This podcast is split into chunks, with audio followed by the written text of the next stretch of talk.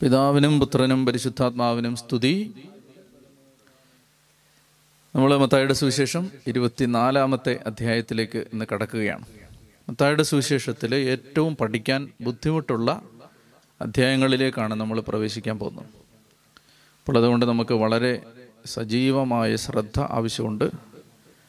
ഹൃദയം കർത്താവിന് കൊടുത്ത് പരിശുദ്ധാത്മാവെ അങ്ങെല്ലാം പഠിപ്പിച്ച് തരണമേ എന്ന് ആഗ്രഹിച്ച് പ്രാർത്ഥിച്ചാൽ മാത്രമേ നമുക്ക് ഈ വചനം മനസ്സിലാക്കാൻ സാധിക്കും. ദൈവത്തിന്റെ ആത്മാവിന്റെ വലിയൊരു സഹായവും പ്രേരണയും കൂടാതെ നമുക്ക് ഇത് പഠിക്കാൻ പറ്റില്ല. അപ്പോൾ അതുകൊണ്ട് നമ്മൾ ഇത് മാത്രമല്ല വചനം അതിന്റെ എഴുത്തുകാരൻ പരിശുദ്ധാത്മാവാണ്. അപ്പോൾ അതുകൊണ്ട് ആയിരത്തി അഞ്ഞൂറ് വർഷങ്ങൾ കൊണ്ട് എഴുതപ്പെട്ട ഗ്രന്ഥമാണ് ബൈബിൾ. ഇത് ആദ്യം മുതൽ ഉൽപ്പത്തി മുതൽ വെളിപാട് വരെ മറ്റ് ഗ്രന്ഥങ്ങൾ എഴുതുന്നത് പോലെ ഒരാൾ ഇരുന്ന് ആരംഭം മുതൽ അവസാനം വരെ എഴുതി തീർത്തല്ല മറിച്ച് വചനം സത്യത്തിൽ അനേക നൂറ്റാണ്ടുകൾ ആയിരത്തി അഞ്ഞൂറോളം വർഷങ്ങളെടുത്ത് അൻപതിനടുത്ത് എഴുത്തുകാർ പല ഭൂഖണ്ഡങ്ങളിൽ ഇരുന്ന് എഴുതിയതാണ് ബൈബിൾ. അപ്പോൾ അതുകൊണ്ട് ഈ ബൈബിളിനെ ഇങ്ങനെ നമ്മുടെ കയ്യിൽ കിട്ടുന്ന ഒറ്റ ഗ്രന്ഥമാക്കി മാറ്റിയത് എഴുത്തുകാരനായ പരിശുദ്ധാത്മാവാണ്. അപ്പോൾ അതുകൊണ്ട് വചനം നമുക്ക് മനസ്സിലാക്കി തരുന്നത് പരിശുദ്ധാത്മാവാണ്. ആത്മാവ് വചനം മനസ്സിലാക്കി തരാൻ നമ്മൾ പ്രാർത്ഥിക്കണം. അപ്പം അങ്ങനെ പ്രാർത്ഥനയോടെ നമുക്ക് കർത്താവിന്റെ വചനത്തിലേക്ക് പ്രവേശിക്കാം. ഇരുപത്തിനാലാമത്തെ അധ്യായം. അപ്പോൾ ഇവിടെ നമ്മൾ കാണാൻ പോകുന്നത് എന്താണെന്ന് മനസ്സിലാക്കിയിട്ട് വായിച്ചാൽ നമുക്ക് അനേകം ആശയക്കുഴപ്പങ്ങൾ ഒഴിവാക്കാൻ പറ്റും. ഇവിടെ ഈ ഇരുപത്തിനാലാം അധ്യായത്തിന്റെ പശ്ചാത്തലം ജെറുസലേം ദേവാലയത്തിന്റെ നാശമാണ്. നമ്മൾ ഇതിന് തൊട്ടു മുമ്പുള്ള അധ്യായങ്ങളിൽ ഉപമകളിലൂടെയും പ്രവചനങ്ങളിലൂടെയും പ്രത്യേകിച്ച് അത്തിവൃക്ഷത്തെ ശപിക്കുന്നതിലൂടെയും ദേവാലയത്തെ ശുദ്ധീകരിക്കുന്നതിലൂടെയുമെല്ലാം നാൽപ്പത് വർഷങ്ങൾക്ക് ശേഷം സംഭവിക്കാൻ പോകുന്ന ദേവാലയത്തിന്റെ നാശത്തെക്കുറിച്ച് ഈശോ പ്രവചനപരമായി സൂചിപ്പിക്കുകയുണ്ടായി. അതിന്റെ പൂർത്തീകരണം എന്ന വണ്ണം സംഭവിക്കാൻ പോകുന്ന ജെറുസലേമിന്റെ മേൽ വരാൻ പോകുന്ന ദൈവത്തിന്റെ ന്യായവിധി. അതിന്റെ അടയാളങ്ങൾ എന്തൊക്കെയാണ്? ഇതാണ് ഒന്നാമതായി ഈശോ പറയാൻ ആഗ്രഹിക്കുന്നത്. അപ്പോൾ ഇത് പഠിക്കുമ്പോൾ ഇരുപത്തിനാലാം അധ്യായം പഠിക്കുമ്പോൾ നമുക്കുണ്ടാകുന്ന ഏറ്റവും വലിയ ബുദ്ധിമുട്ട് ജെറുസലേം ദേവാലയത്തിന്റെ നാശം മാത്രമല്ല ഈ അധ്യായം പറയുന്നത്. മറിച്ച് യുഗാന്ത്യത്തിന്റെ യേശുവിന്റെ രണ്ടാം വരവിന്റെ കർത്താവ് വാനമേഘങ്ങളിൽ വീണ്ടും വരുമെന്ന പ്രതീക്ഷയുടെ പൂർത്തീകരണത്തിന്റെ അനുബന്ധമായി സംഭവിക്കാൻ ദൈവം നിശ്ചയിച്ചിട്ടുള്ള അടയാളങ്ങളെക്കുറിച്ച് കൂടി ഇത് സംസാരിക്കുന്നുണ്ട്. അപ്പോൾ ഇത് രണ്ടും കൂടി ചേർന്നതാണ് ഇരുപത്തിനാലാം അധ്യായം. അപ്പോൾ അങ്ങനെ വരുമ്പോൾ അതെന്തിനാണ് രണ്ടും കൂടി ഒരുമിച്ച് പറഞ്ഞത് എന്നൊരു ചോദ്യം വരാം. ദേവാലയത്തിന്റെ നാശത്തെക്കുറിച്ച് സംസാരിക്കുമ്പോൾ എന്തുകൊണ്ടാണ് അത് ചരിത്രത്തിന്റെ അവസാനത്തെക്കുറിച്ച് ലോകത്തിന്റെ അന്ത്യത്തെക്കുറിച്ച് സംസാരിക്കാനുള്ള ഒരു അവസരമാക്കി ഈശോ മാറ്റിയത് എന്ന് ചോദിക്കാം. അതിന് ഒരു പ്രത്യേക കാരണമുണ്ട്. അതിന് നമ്മൾ ഒരല്പം പുറകിലേക്ക് പോകണം ജെറുസലേമിൽ അല്ലെങ്കിൽ ഇസ്രായേലിന്റെ ചരിത്രത്തിൽ സംഭവിച്ചതിനെല്ലാം ഒരു പാറ്റേൺ ഉണ്ട് അതായത് ഒരിക്കൽ സംഭവിച്ചത് പിന്നൊരിക്കൽ സംഭവിക്കാൻ പോകുന്നതിന്റെ മാതൃകയായിരുന്നു. ഉദാഹരണത്തിന് ദേവാലയത്തിന്റെ നാശം. ദേവാലയത്തിന്റെ നാശം സംഭവിക്കുന്നത് ഇത് ആദ്യമായിട്ടല്ല ആദ്യമായി ദേവാലയം തകർക്കപ്പെടുന്നത് ബി സി അഞ്ഞൂറ്റി എൺപത്തി ഏഴിലാണ് ജെറുസലേം ദേവാലയം പണി കഴിപ്പിച്ചത് സോളമൻ രാജാവാണ്. അപ്പോൾ ദേവാലയത്തെക്കുറിച്ച് പറഞ്ഞിരുന്നത് ഭൂമിയിൽ ഇതുപോലെ മനോഹരമായ ഒരു നിർമ്മാണം മറ്റെവിടെയും കണ്ടെത്താൻ ആവാത്ത വിധം അത്രമാത്രം മനോഹരമായിരുന്നു ജെറുസലേം ദേവാലയം. അനേക ഫുട്ബോൾ മൈതാനങ്ങൾ ഏതാണ്ട് മുപ്പതിനടുത്ത് എന്റെ വായന ശരിയാണെങ്കിൽ മുപ്പതിനടുത്ത് മുപ്പതോളം ഫുട്ബോൾ സ്റ്റേഡിയങ്ങൾ ചേരുന്നത്ര വലിപ്പമുണ്ടായിരുന്നു ദേവാലയത്തിന്റെ ആ ചുറ്റളവിന്. ദേവാലയം സ്ഥിതി ചെയ്തിരുന്ന സ്ഥലത്തിനും ആ ദേവാലയത്തിന്റെ വിസ്തൃതി അതിനകത്താണ്. ആ അത്രയും ഏക്കർ ഭൂമിയുടെ അകത്താണ് ദേവാലയം. അപ്പോൾ അത് യഹൂദന്റെ അഭിമാനത്തിന്റെയും ഒരുപക്ഷെ അഹങ്കാരത്തിന്റെയും ഒരടയാളമായിരുന്നു അത്. അപ്പൊ ദൈവം നൽകിയ യഹൂദന് നൽകിയ ഏറ്റവും വലിയ സമ്മാനങ്ങളിലൊന്നായിരുന്നു ആ ദേവാലയം. മറ്റൊരിടത്തും മറ്റാർക്കും പണി കഴിപ്പിക്കാനാവാത്ത വിധം അത്രമാത്രം അമൂല്യമായ ആ ദേവാലയം ബി സി അഞ്ഞൂറ്റി എൺപത്തി ഏഴിൽ നെബുക്കദ്നേസർ രാജാവ് ബാബിലോൺ രാജാവ് വന്ന് പൂർണമായും അഗ്നിക്കിരയാക്കി. അങ്ങനെ ആ ദേവാലയം തകർക്കപ്പെട്ടു. അങ്ങനെ ബി സി അഞ്ഞൂറ്റി എൺപത്തി ഏഴിൽ സംഭവിച്ചത് ബി സി നൂറ്റി അറുപത്തി ഏഴിൽ പിന്നീട് സംഭവിക്കാൻ പോകുന്ന മറ്റൊരു ദേവാലയ നാശത്തിന്റെ മുന്നോടിയായിരുന്നു. പ്രവാസത്തിൽ നിന്ന് ഈ ജനം മടങ്ങിയെത്തി. മടങ്ങിയെത്തി യസ്രായുടെയും നെഹമിയായുടെയും സെറൂബാബേലിന്റെയും യഹോഷാഫാത്തിന്റെയും പ്രവാചകന്മാരായ ഹഗായി സക്കറിയ പ്രവാചകന്മാരുടെയും നേതൃത്വത്തിൽ അവർ ദേവാലയം ജെറുസലേം ദേവാലയം വീണ്ടും പണി കഴിപ്പിച്ചു. പക്ഷേ രണ്ടാമത്തെ ദേവാലയം കണ്ട പഴയ മനുഷ്യർ പിതാക്കന്മാർ വൃദ്ധരായവർ വാവിട്ട് കരഞ്ഞു എന്നാണ്. നമ്മൾ ഇസ്രായുടെ പുസ്തകത്തിൽ നഗമയുടെ പുസ്തകത്തിലൊക്കെ വായിക്കുന്നു. അതിന് കാരണം ആ പഴയകാല ദേവാലയത്തിന്റെ പ്രൗഢി കണ്ടവർക്ക് രണ്ടാമത് പണി കഴിപ്പിച്ച അതിനേക്കാൾ നിലവാരം കുറഞ്ഞ ദേവാലയത്തിന്റെ ആ ഘടന കണ്ടിട്ടും അതിന്റെ നിർമ്മാണം കണ്ടിട്ടും സഹിക്കാൻ പറ്റിയില്ല. അങ്ങനെ അവർ വാവിട്ട് കരഞ്ഞു എന്നാണ് പറയുന്നത്. രണ്ടാമത്തെ ദേവാലയത്തിന്റെ പ്രത്യേകത ആ ദേവാലയത്തിൽ അതിവിശുദ്ധ സ്ഥലമുണ്ടെങ്കിലും അവിടെ വാഗ്ദാന പേടകമില്ല അവിടെ അതിവിശുദ്ധ സ്ഥലത്ത് അഹ്റോന്റെ തളർത്ത വടി മന്ന കൽപ്പലകകൾ എഴുതിയിരുന്ന കൽഫലകങ്ങൾ ഇതെല്ലാം സൂക്ഷിച്ചിരുന്ന വാഗ്ദാന പേടകം അത് നഷ്ടപ്പെട്ടു പോയി അപ്പൊ അതിവിശുദ്ധ സ്ഥലം സത്യത്തിൽ എം ആണ് ശൂന്യമാണ്. അതാണ് രണ്ടാമത്തെ ദേവാലയത്തിന്റെ പ്രത്യേകത. പിന്നീട് ഈ രണ്ടാമത്തെ ദേവാലയം പ്രവാസത്തിന് ശേഷം മടങ്ങിയെത്തിയ ജനം ഇസ്രായേലിന്റെ നെഹമയുടെ നേതൃത്വത്തിൽ പണി കഴിപ്പിച്ച ഈ രണ്ടാമത്തെ ദേവാലയം ബി സി നൂറ്റി അറുപത്തി ഏഴിൽ ചരിത്രത്തിലെ തന്നെ ഏറ്റവും നരാധവനായ ഭരണാധികാരികളിൽ ഒരാളായിരുന്ന അന്തിയോക്കസ് എപ്പിഫാനസ് നാലാമൻ ബി സി നൂറ്റി അറുപത്തി ഏഴിൽ അദ്ദേഹം അലക്സാണ്ടർ ചക്രവർത്തിയുടെ പിന്മുറക്കാരനായ രാജാവാണ്. സിറിയൻ രാജാവാണ്. അതായത് അലക്സാണ്ടറിന് ശേഷം രാജ്യം നാലായിട്ട് നാല് ജനറൽമാരൊക്കെ ആയിട്ട് വിഭജിക്കപ്പെട്ടു. അപ്പോൾ അങ്ങനെ അതിന്റെ ഒരു ഭാഗമാണ് പിന്നീട് അത് സിറിയൻ രാജവംശമായിട്ട്. അപ്പൊ ആ രാജ്യത്തിലെ രാജാവായ അന്തിയോക്കസ് എപ്പിഫാനസ് നാലാമൻ രാജാവ്. ഒരു കാര്യം കൂടെ പറയട്ടെ അദ്ദേഹമാണ് ആന്റി ക്രൈസ്റ്റിന്റെ എതിർ ക്രിസ്തുവിന്റെ അടയാളമായിട്ട് ബൈബിൾ പറയുന്ന ആൾ. ഈശോയുടെ രണ്ടാം വരവിന് മുമ്പ് ഉള്ള അടയാളങ്ങളിൽ ഒന്ന് എതിർ ക്രിസ്തുവാണ് ആന്റി ക്രൈസ്റ്റ് ആ നമ്മൾ അന്തിക്രിസ്തു അന്തിക്രിസ്തു എന്ന പ്രയോഗം തെറ്റാണെന്ന് പറയുന്നു എതിർ ക്രിസ്തു. എതിർ ക്രിസ്തുവിന്റെ അടയാളമായിട്ട് ബൈബിൾ കാണിക്കുന്ന ഒരു പ്രതീകം അന്തിയോക്കസ് എപ്പിഫാനസ് നാലാമനാണ്. അപ്പോൾ അദ്ദേഹത്തിന്റെ കാലത്ത് നൂറ്റി അറുപത്തിയേഴ് ബി സി നൂറ്റി അറുപത്തിയേഴിൽ ദേവാലയം നശിപ്പിക്കപ്പെട്ടു. പിന്നീട് ഈശോയുടെ കാലത്ത് റോമൻ പട്ടാളം ഈശോയുടെ മരണത്തിന് നാൽപ്പത് വർഷങ്ങൾക്ക് ശേഷം ദേവാലയം വീണ്ടും നശിപ്പിച്ചു. ഇത് പറഞ്ഞു വരുന്നത് ഈ ദേവാലയത്തിന്റെ നാശം ഒരു മാതൃകയിലാണ് സംഭവിച്ചത്.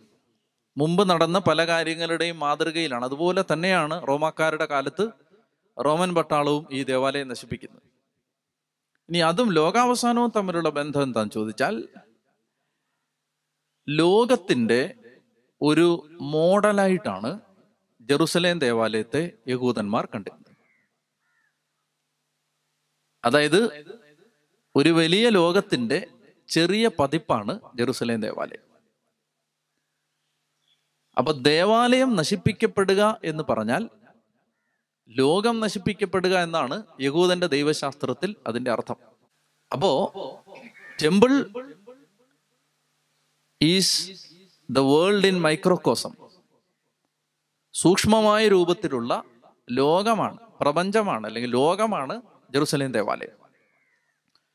അപ്പൊ അതാണ് യഹൂദന്റെ ദൈവശാസ്ത്രത്തിന്റെ ഒരു ചിന്ത. അപ്പൊ അതുകൊണ്ട് ജെറുസലേം ദേവാലയത്തിന്റെ നാശത്തോടനുബന്ധിച്ച് നടന്ന കാര്യങ്ങൾ തന്നെയാവും ലോകാന്ത്യത്തോട് അനുബന്ധിച്ച് നടക്കാൻ പോകുന്നത്. മനസ്സിലായി തമ്മിലുള്ള ബന്ധം? അതായത് ജെറുസലേം ദേവാലയത്തിന്റെ നാശം ലോകാവസാനത്തിന്റെ ഒരു മാതൃകയാണ്. അതുകൊണ്ടാണ് ഈശോ ഈ രണ്ട് കാര്യങ്ങളും ഒരുമിച്ച് പറയുന്നത്. വളരെ ലളിതമായിട്ട് മനസ്സിലായില്ലേ? നൂറ്റാണ്ടുകളായിട്ട് ബൈബിൾ പണ്ഡിതന്മാരെ കുഴക്കിക്കൊണ്ടിരിക്കുന്ന ഒരു പ്രശ്നമാണിത്. നമ്മൾ സിമ്പിളായിട്ട് ഉത്തരം പറഞ്ഞെങ്കിലും അതായത് നമ്മൾ ഇതിനകത്ത് വായിച്ചിങ്ങനെ പോകുമ്പോൾ ഈശോ പറയും ഉദാഹരണത്തിന് വാനമേഘങ്ങളിൽ മനുഷ്യപുത്രൻ പ്രത്യക്ഷപ്പെടുന്ന കാര്യം പറയും അതിനുശേഷം പറയും ഇതെല്ലാം സംഭവിക്കുന്നത് വരെ ഈ തലമുറ കടന്നു പോവില്ല. അപ്പോൾ ആശയക്കുഴപ്പമായി. കാരണം ലോകാവസാനം ലോകാവസാനത്തോടനുബന്ധിച്ച് നടക്കുന്ന കാര്യങ്ങൾ അതുവരെ അത് സംഭവിക്കുന്നത് വരെ യേശുവിനെ കേട്ടുകൊണ്ടിരിക്കുന്ന ആളുകൾ ജീവിച്ചിരിക്കുമോ ഇല്ല. അപ്പൊ അതുകൊണ്ടാണ് ഇത് രണ്ടും ഇതിനകത്ത് പറഞ്ഞിട്ടുണ്ട്. ഇത് രണ്ടുകൂടെ ഇട കലർന്നതാണ് നമ്മൾ ഇനി വായിക്കാൻ പോകുന്ന കാര്യങ്ങൾ. അതുകൊണ്ട് നിങ്ങൾ വായിക്കുമ്പോൾ ആ സംശയം ഒഴിവാകാനാണ് ഞാൻ ഇത് ആദ്യം പറയുന്നത്. അതായത് ചില കാര്യങ്ങൾ ഈശോ പറഞ്ഞിട്ട് പറയും ഇതെല്ലാം സംഭവിക്കുന്നത് വരെ ഈ തലമുറ കടന്നു പോവില്ല. അപ്പൊ നിങ്ങൾക്ക് ആശയക്കുഴപ്പം വരും. എന്താണ്? ലോകാവസാനത്തെ കുറിച്ച് പറഞ്ഞിട്ട് അങ്ങനെ പറയുന്നത് എന്താണ്? ഇത് രണ്ടും കൂടി ചേർന്നതാണ് ഇരുപത്തിനാലാം അധ്യായം. മനസ്സിലാവുന്നുണ്ടോ? ഇത് രണ്ടും തമ്മിൽ ബന്ധമുണ്ട്. എന്താണ് ബന്ധം? ദേവാലയത്തിന്റെ നാശം ലോകാവസാനത്തിന്റെ അടയാളം മാതൃകയാണ്. അതിനോടനുബന്ധിച്ച് നടന്ന കാര്യങ്ങളാണ് ഈശോയുടെ അഭിപ്രായത്തിൽ. നമ്മൾ ഈശോയുടെ അഭിപ്രായമാണല്ലോ പ്രാധാന്യമായിട്ട് എടുക്കുന്നത്. മറ്റാരുടെ അഭിപ്രായമല്ല. ഈശോയുടെ അഭിപ്രായത്തിൽ ജെറുസലേം ദേവാലയത്തോടനുബന്ധിച്ച് ദേവാലയത്തിന്റെ ഈ എ എഴുപതിൽ നടന്ന നാശത്തോടനുബന്ധിച്ച് നിറവേറിയ സംഭവങ്ങളുടെ മാതൃകയിലാണ് യുഗാന്ത്യം സംഭവിക്കാൻ പോകുന്നത്. മനസ്സിലായി ഇപ്പം? ഈ ഒരു പശ്ചാത്തലം നമുക്ക് കിട്ടി. അങ്ങനെയാണെങ്കിൽ ഇനി വളരെ എളുപ്പമാണ്. നമുക്ക് വളരെ വേഗം വായിച്ചു പോകാം. ഇരുപത്തിനാലാം അധ്യായത്തിന്റെ ഒന്നും രണ്ടും വാക്യങ്ങൾ. അതൊരു യൂണിറ്റ് ആയിട്ട് വായിക്കാം. യേശു ദേവാലയം വിട്ടു പോകുമ്പോൾ ദേവാലയത്തിന്റെ പണികൾ അവന് കാണിച്ചു കൊടുക്കാൻ ശിഷ്യന്മാർ അടുത്തെത്തി. അവൻ അവരോട് പറഞ്ഞു നിങ്ങൾ ഇതെല്ലാം കാണുന്നല്ലോ. സത്യമായി ഞാൻ നിങ്ങളോട് പറയുന്നു. ഇവിടെ കല്ലിന്മേൽ കല്ല് ശേഷിക്കാതെ എല്ലാം തകർക്കപ്പെടും. അവിടെ നിന്ന് വായിച്ചേ? അത് വളരെ ശ്രദ്ധിച്ച് വായിക്കേണ്ട വാക്യാണ് യേശു ദേവാലയം വിട്ട് പോകുമ്പോൾ.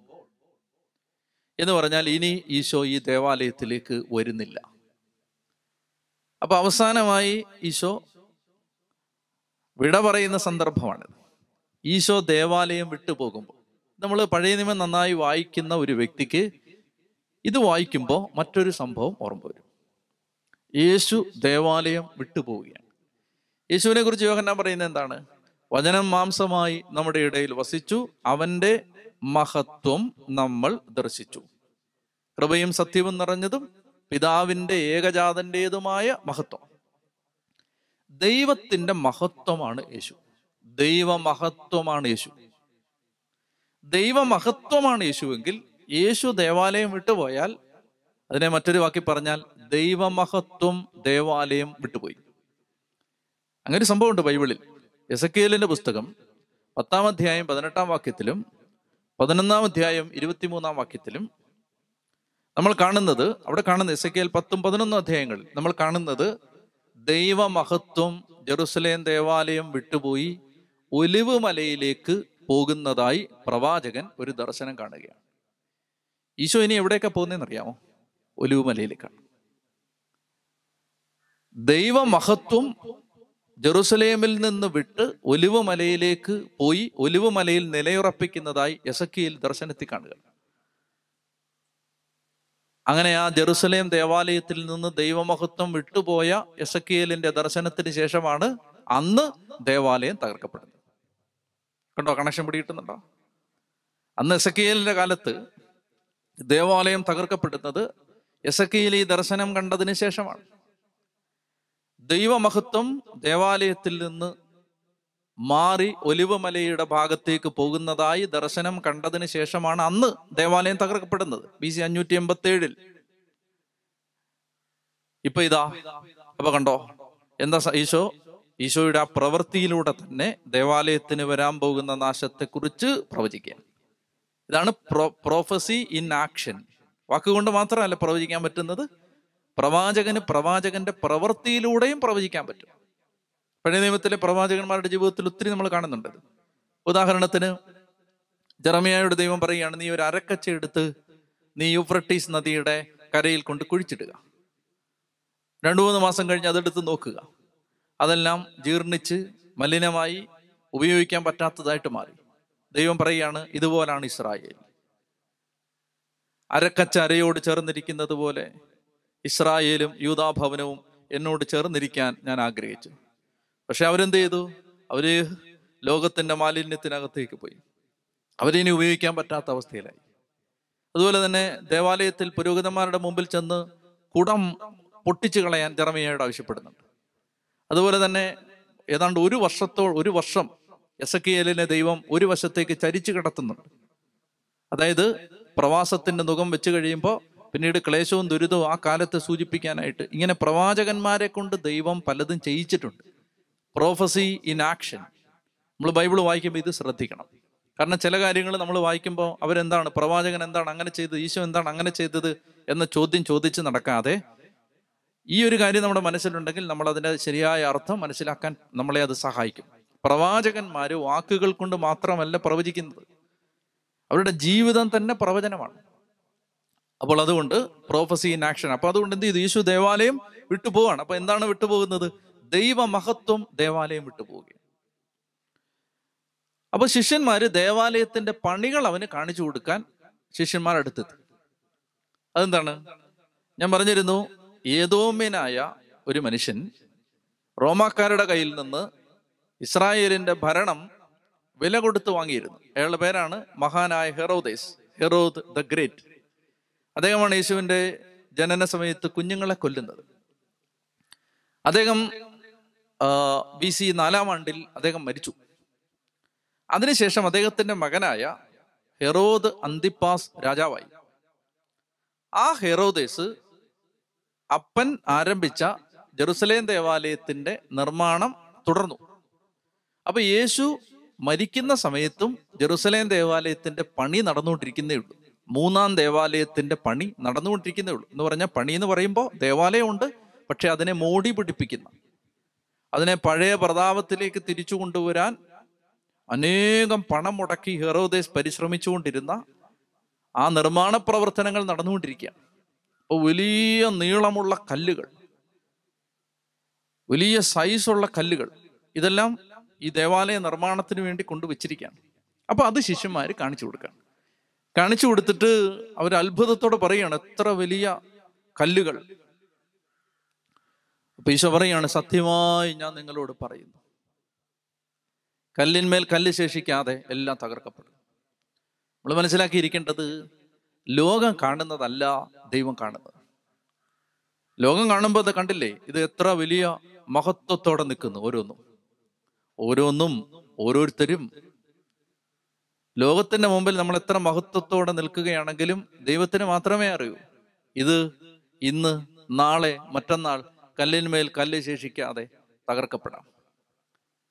അതുകൊണ്ട് ഒന്നിനെ കുറിച്ചും നമുക്കൊരു വിധി പറയാൻ ആവാത്ത വിധം അത്രമേൽ അരക്ഷിതമാണ് ജീവിതം. കൊറോണ വൈറസ് എന്ന ഒരു ചെറിയ കൃമി. കൃമി. ലോക നേതാക്കന്മാരെ വിറപ്പിച്ചു നിർത്തി.